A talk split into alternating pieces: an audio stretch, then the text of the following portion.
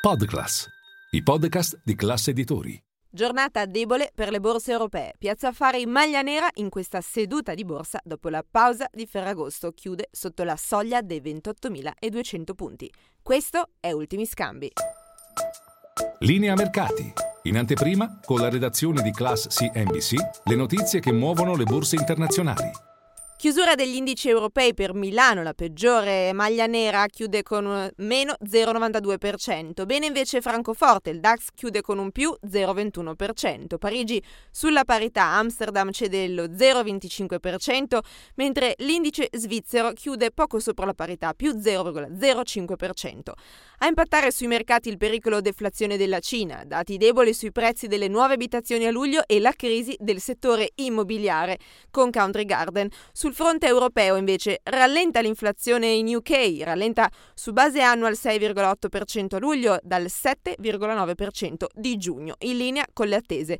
Positivi i dati dell'Eurozona sul PIL, più 0,3% la conferma del dato trimestrale, più 0,6% la percentuale invece dell'area euro. Occupazione cresce più 1,5 sull'area euro e numeri degli occupati che aumentano dello 0,2%. Produzione industriale più 0,5 però su un dato annuale che cede il meno 1,2%. Intanto l'Olanda annuncia che entra in fase di recessione, lo dicono i dati, il secondo calo trimestrale consecutivo. Il prodotto interno lordo dei Paesi Bassi segna un meno 0,3% annuo nel secondo trimestre del 2023 e dello 0,3 rispetto al trimestre precedente.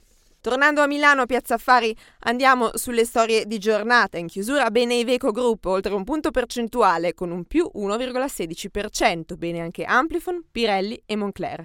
Sulle vendite CNH Industrial su tutta la giornata segno meno chiude con meno 2,67%, ma il peggiore è Saipem con meno 3,59. Il rosso anche Unicredit a meno 1,99 e Nexi a meno 1,94. Lo spread intanto si allarga a 169,73%. È tutto.